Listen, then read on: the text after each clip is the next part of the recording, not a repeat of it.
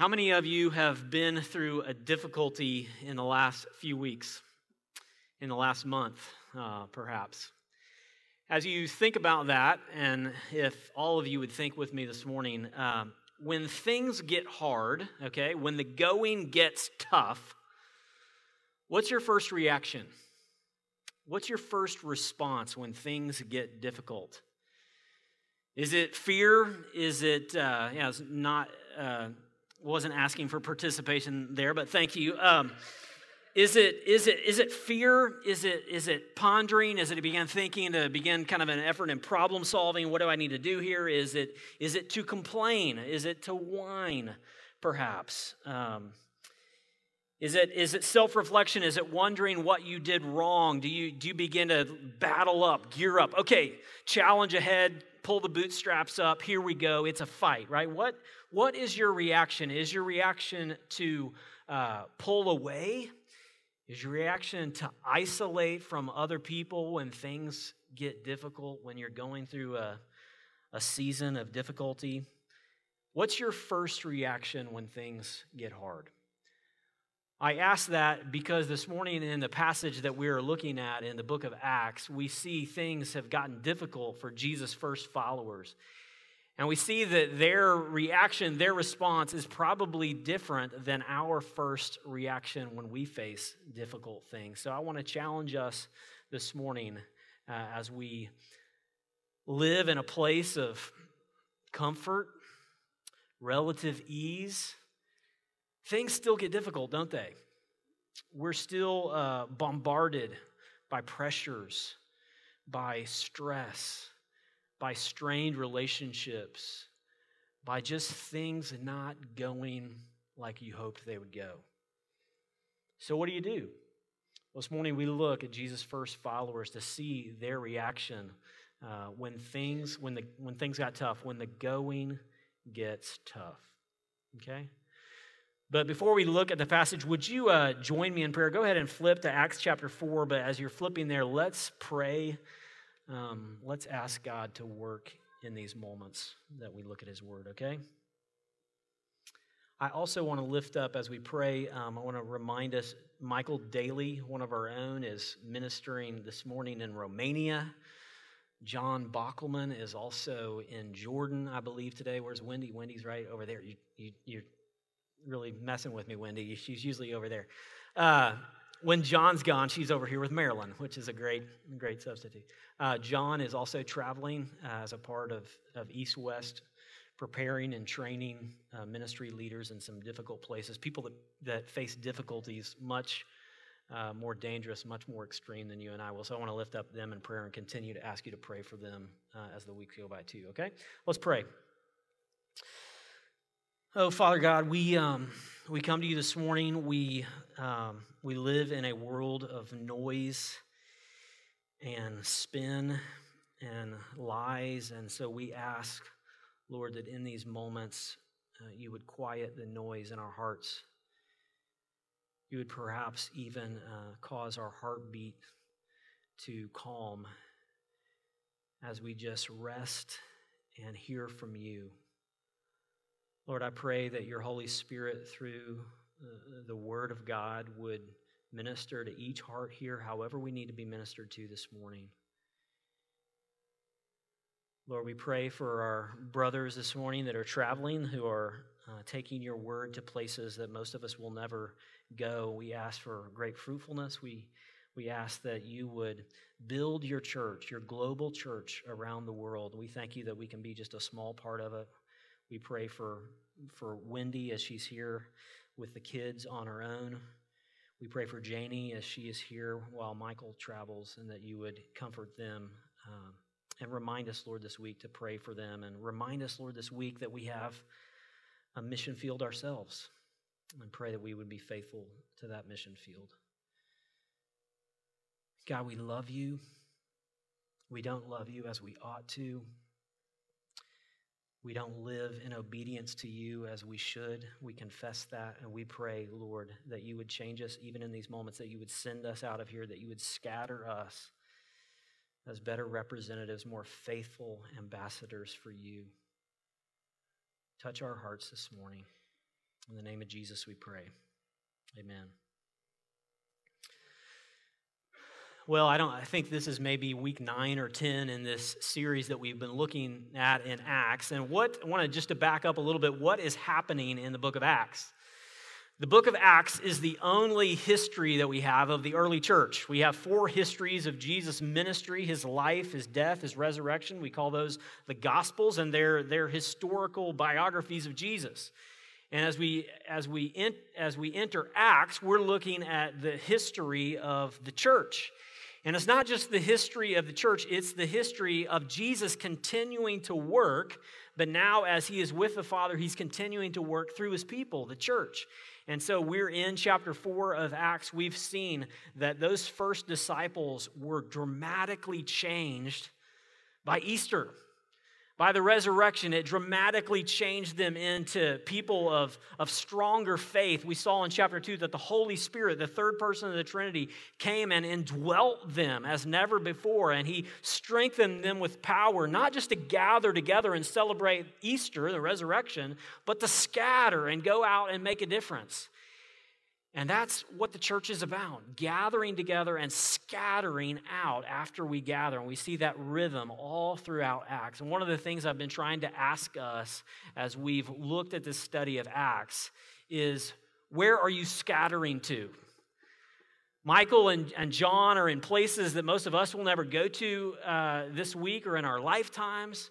But there are places that, that you are scattering to this week that others in this congregation will not go to and to call even to us normal, regular old believers is to gather with our family and then scatter with the gospel of Jesus Christ, whether that means to the nations or to our neighbors. So I've been asking us periodically through this sermon series. Uh, Acts 1 8 is kind of a, a key verse in this book.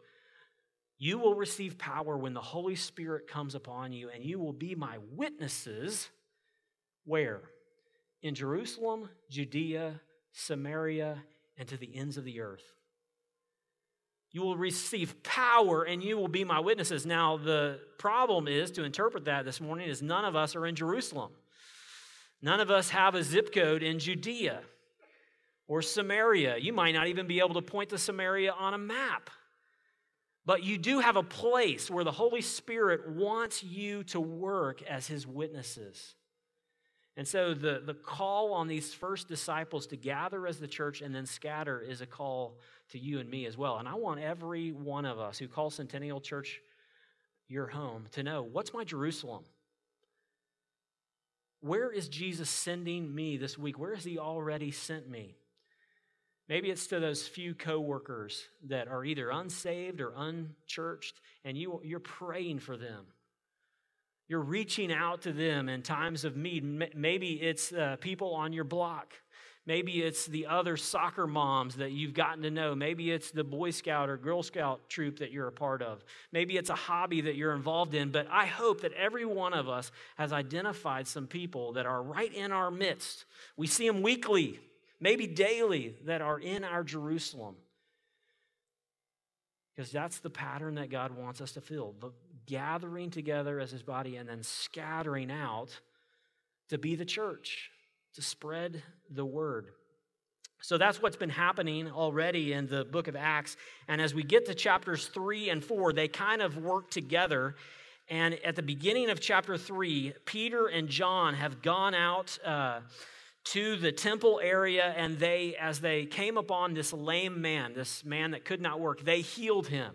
He was there begging, and they healed him, and it drew quite a crowd. But we see in chapter 4 that it also drew some controversy and some persecution. And so the religious leaders of the, that day, the Sanhedrin, uh, the chief priests, they begin to be concerned about uh, the disciples' influence there in the crowd that's gathering because of this miracle. And you get to chapter 4, and the religious leaders basically say, look, we, we can't debate this. I mean, the guy here, everyone has walked by him since for the last 40 years he was he's been lame. Everyone has been walking by him and now he's healed. We we can't really argue with the results, but we definitely need to put a hush on this thing so that we keep our control. And so uh, last week we began to see in chapter 4 that uh, the religious rulers came and they questioned Peter and John. They saw their boldness and then they asked them, they told them, they warned them, don't preach anymore in the name of Jesus. Because if you look at chapter 4, verse 12, it says, They claimed, There is salvation in no one else, for there is no other name under heaven given among men by which we must be saved. They were preaching this exclusive, this narrow claim that only in the name of Jesus could people find true healing, could, could people find salvation.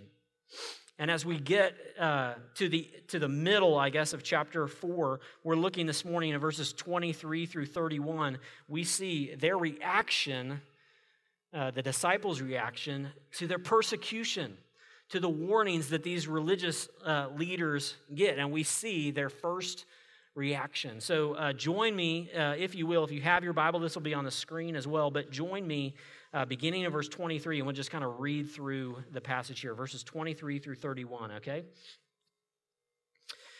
When they were released, released from prison, released from being uh, questioned by these religious leaders, they went to their friends and reported what the chief priest and the elders had said to them. And when they heard it, they lifted their voices together to God and said, Sovereign Lord, who made the heaven and the earth and the sea and everything in them, who through the mouth of our father David, your servant, said by the Holy Spirit, Why did the Gentiles rage and the peoples plot in vain? The kings of the earth set themselves, and the rulers were gathered together against the Lord and against his anointed. For truly in this city there were gathered together against your holy servant Jesus, whom you anointed, both Herod and Pontius Pilate, along with the Gentiles and the peoples of Israel, to do whatever your hand and your plan had predestined to take place. And now, Lord, look upon their threats and grant to your servants to continue to speak your word with all boldness while you stretch out your hand to heal, and signs and wonders are performed through the name of your holy servant Jesus. And when they had prayed, the place in which they were gathered together was shaken, and they were filled, they were all filled with the Holy Spirit, and continued to speak the word of God with boldness. Boldness. You might want to underline that word boldness. It happens at least three times in chapter 4. We'll come back to that in a second. But what happens when the going gets tough? What's your first response when the going gets tough? And here in verses 23 and 24, we see these disciples, we see their first response. And their first response is not isolation, their first response is not give up or give in, but their first response is to get back to the gathered community to the people that have already been praying for them, for the people that have already believed the message. They understood that they were under attack and that they would continue to be under attack. And so they had to gather together as a community. They, they, when they were released, they went to their friends. Thank you for that. Amen. They went to their friends. Folks, the gathering together of church, of the church, is not just a 75 minute event in the goings on of our week. It's, just, it's not just kind of an energy giver, just kind of a fuel for the week, though hopefully it is fuel. It is absolutely necessary if we are to go out to scatter amongst this world with boldness saying the claim of verse 12, there's salvation in no one else, then we have to come together regularly to be refueled and energized and prayed for by one another. Because the world gets tough. Even if you're not boldly announcing Jesus, if you, even if you're not claiming him to your neighbors, life just gets tough. Suffering happens, things get hard. And I want to offer to you this morning that the gatherings that we have, both this morning as well as the community groups and the Bible studies that we do and the classes that we offer, folks, are designed to be a refuge from the storm, a sanctuary in the midst of a world that is just spinning out of control and continues to place us on the margins of culture. We need one another. I was so privileged this week to be able to pray and to share some burdens with brothers in Christ because it gets hard.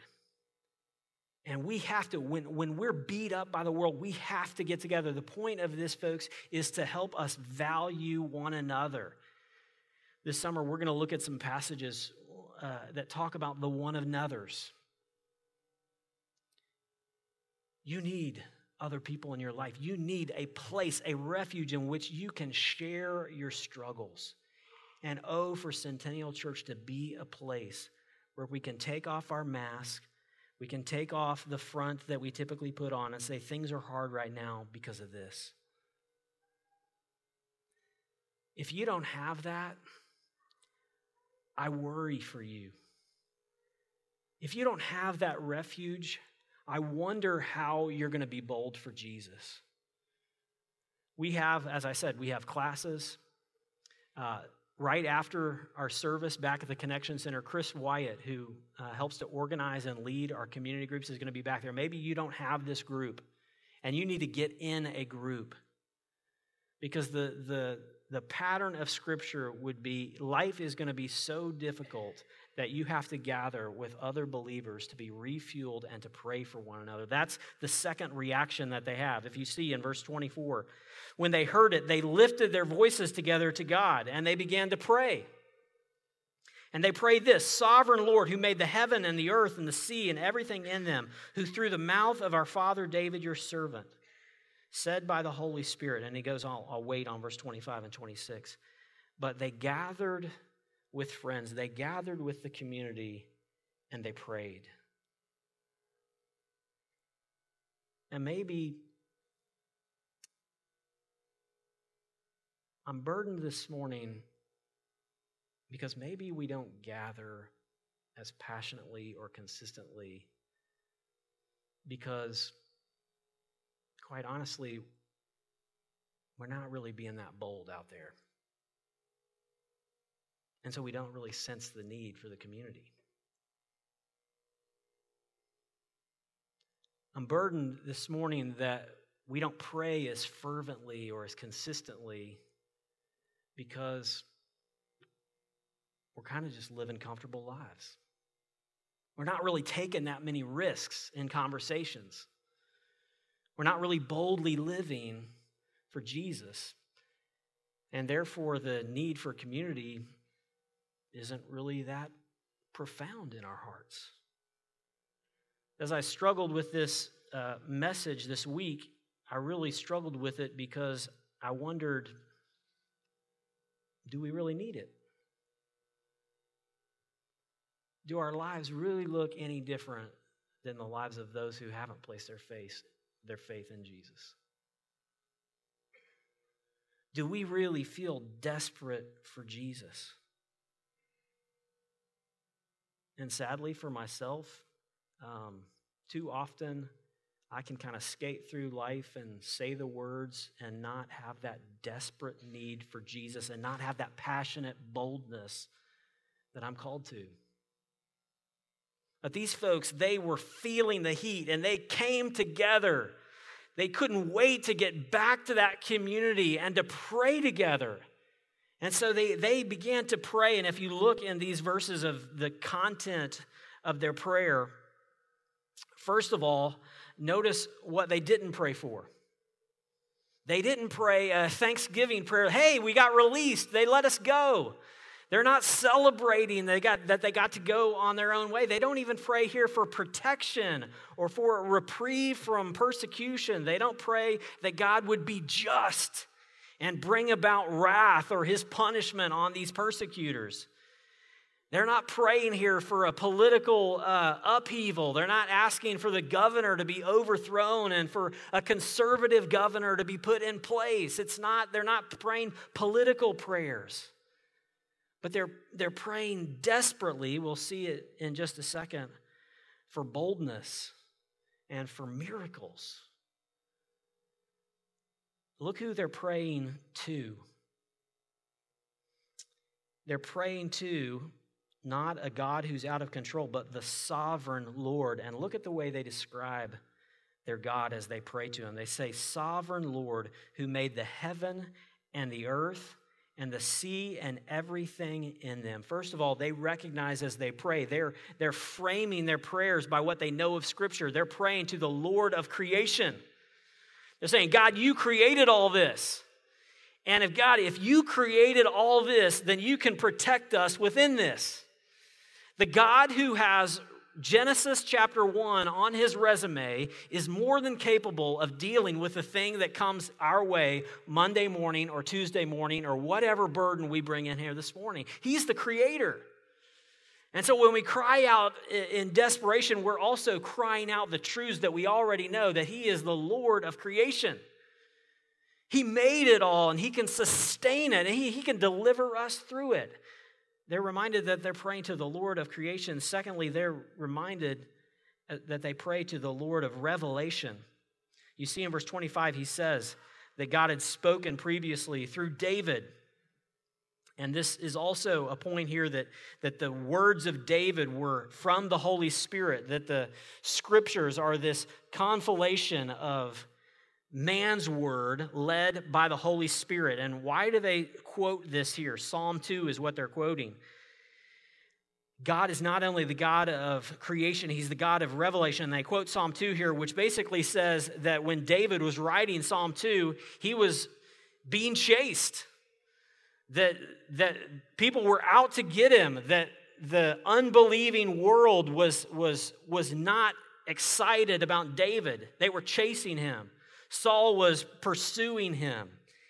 And the logic uh, kind of goes like this uh, If David was opposed, if David was persecuted, if David was maligned, and then as we get back down to verse 27 and 28, they also gathered together against your holy servant Jesus. They, they maligned him, they killed him. The anointed one was, was persecuted by both Herod and Pontius Pilate, along with the Gentiles and the peoples of Israel, the, the point here of their prayer is look, David didn't get away without some scrapes and bruises. Jesus certainly didn't get away without harm. Then who are we to expect that life is going to be easy or comfortable, even in the burbs? Especially if we're bold for Jesus? How could we expect it any differently? And the Peter, Peter, the guy who's part of the preaching here and part of the praying, he will go on later to write First Peter uh, chapter 2, I believe it, or, or chapter 4, where he says this Beloved, Peter writing, Beloved, do not be surprised at the fiery trial when it comes upon you to test you as though something strange were happening to you. 1 Peter 4 12, Tony. Peter says, Why are you surprised when trials come, when persecution comes? You should expect it. It happened to David, it happened to Jesus, it will happen to us. So they, they pray expectant, knowing that this is the path that those who follow God will be on. It will be one of malignment, one of persecution. But not only do they pray to the Lord of creation and the Lord of revelation, they also pray to the Lord of history. Look at verse 27. They see God's sovereignty, that He planned this, that He is sovereignly in control, even of the death of Jesus, though he was killed by Herod and Pontius Pilate and Gentiles and the people of Israel, they did, verse 28, whatever your hand and your plan had predestined to take place. And as we come desperately in prayer in tough times, and we realize that the person that we're praying to is the God of creation, He's the God who has revealed the scriptures to us. He is the God that has set history in motion and continues to drive it toward its end. We can put that trial in, pop, in proper perspective when the going gets tough. Well, they don't pray for ease. They don't even pray for protection. What do they, what do they pray for? You see in verse 29 and, and verse 30 the, the, the ask, the petition. And they pray this And now, Lord, look upon their threats and grant to your servants to continue to speak your word with all boldness. They had just gotten in trouble because of their boldness. And what do they pray for? More boldness. God, energize us, give us even greater boldness to speak for you the name above every other name, the only name by which one can be saved. Give us more boldness. And maybe the prayer that, that you and I need to pray this morning is Lord, just give us some boldness. Because we don't even really feel any persecution. Because we haven't taken a step out.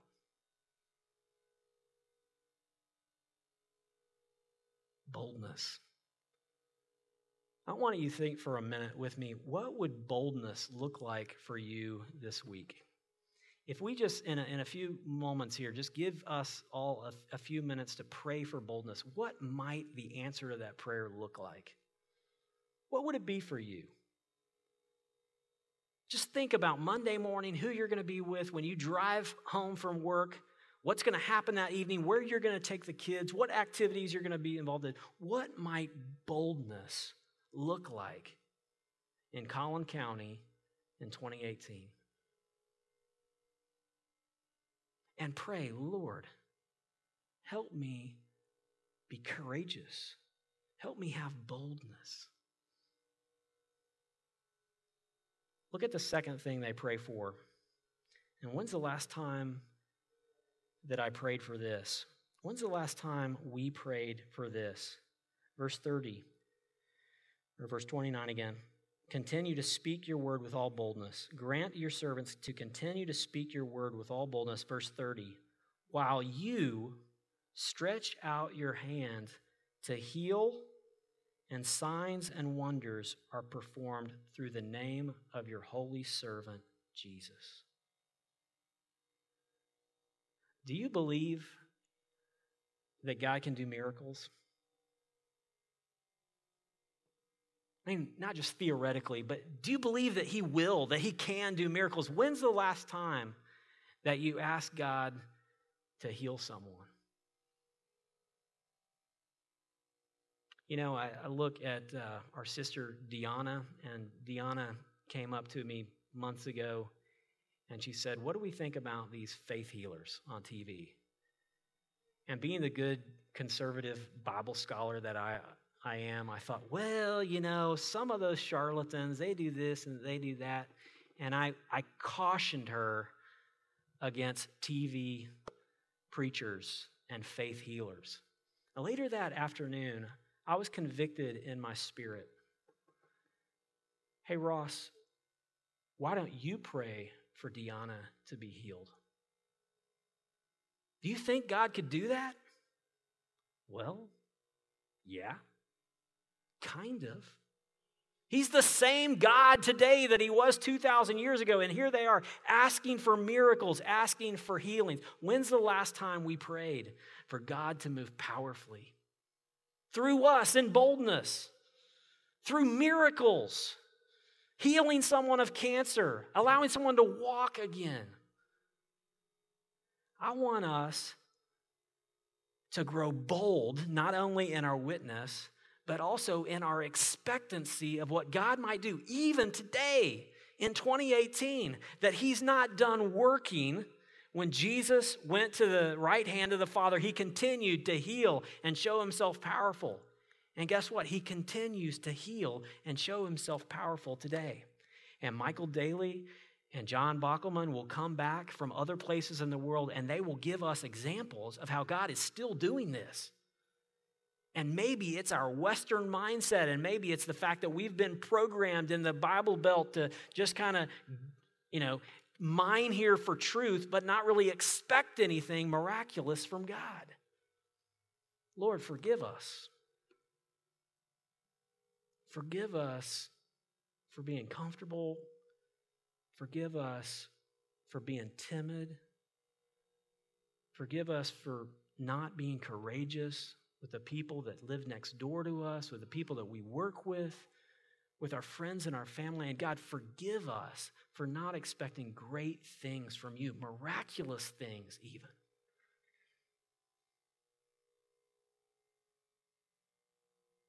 Would you bow your heads with me? I want to just give us a moment right now as the band comes up. We're going to celebrate the table here in just a minute. But I want to give us a moment right now in the quietness. I'm not going to ask you to say anything out loud. I'm not going to ask you to write anything down, though, if you'd like, you can. I just want us to go before the Lord individually and say, Lord, give me a boldness. Lord, give me an expectant faith. Would you pray that right now in the quietness of your heart?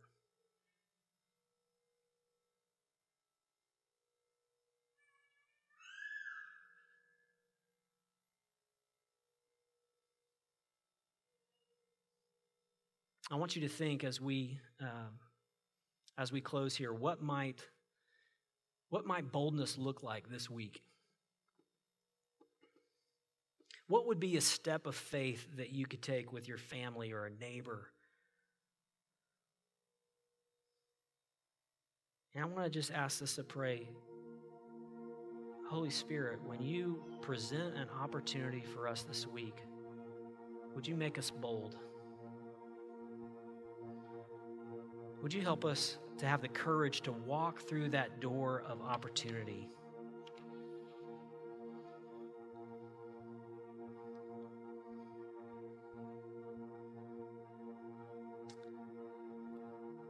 I also want to invite you. Maybe you're here this morning you have a particular uh, challenge, a particular decision to make, and you'd like to pray with someone. As we come forward and for communion in just a minute, we're also going to have some prayer stations at the back. There will be some elders and prayer team members back there holding candles if you would like someone to pray with you about something that's just burdening you, something that um, you can't seem to shake. We'd love to pray with you again. My, my heart would be that as we gather together as a church family, it's a refuge it's a sanctuary from the storm and the stress and the frenetic pace of life. We can come together and give our burdens to the Lord, find Him faithful, find Him energize us for the week ahead.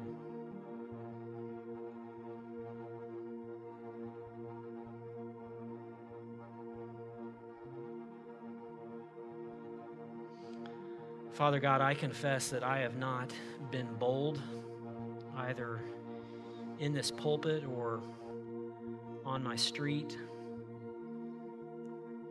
that I shrink from opportunities sometime. And I pray, Lord, that by your Holy Spirit, Jesus would be more alive in me, be more strongly present in me to be a courageous ambassador in this world. Lord, that I would be able to say with confidence, there is no other name but Jesus. And Lord, give me faith to expect the miraculous, to look to you, to do wonders and signs. God, we ask for revival we ask for revival within our church. We ask for revival within this community, Lord. Would you shake us from our comfort and the status quo and the ease? Would you light a flame in us and send us out on fire for Jesus?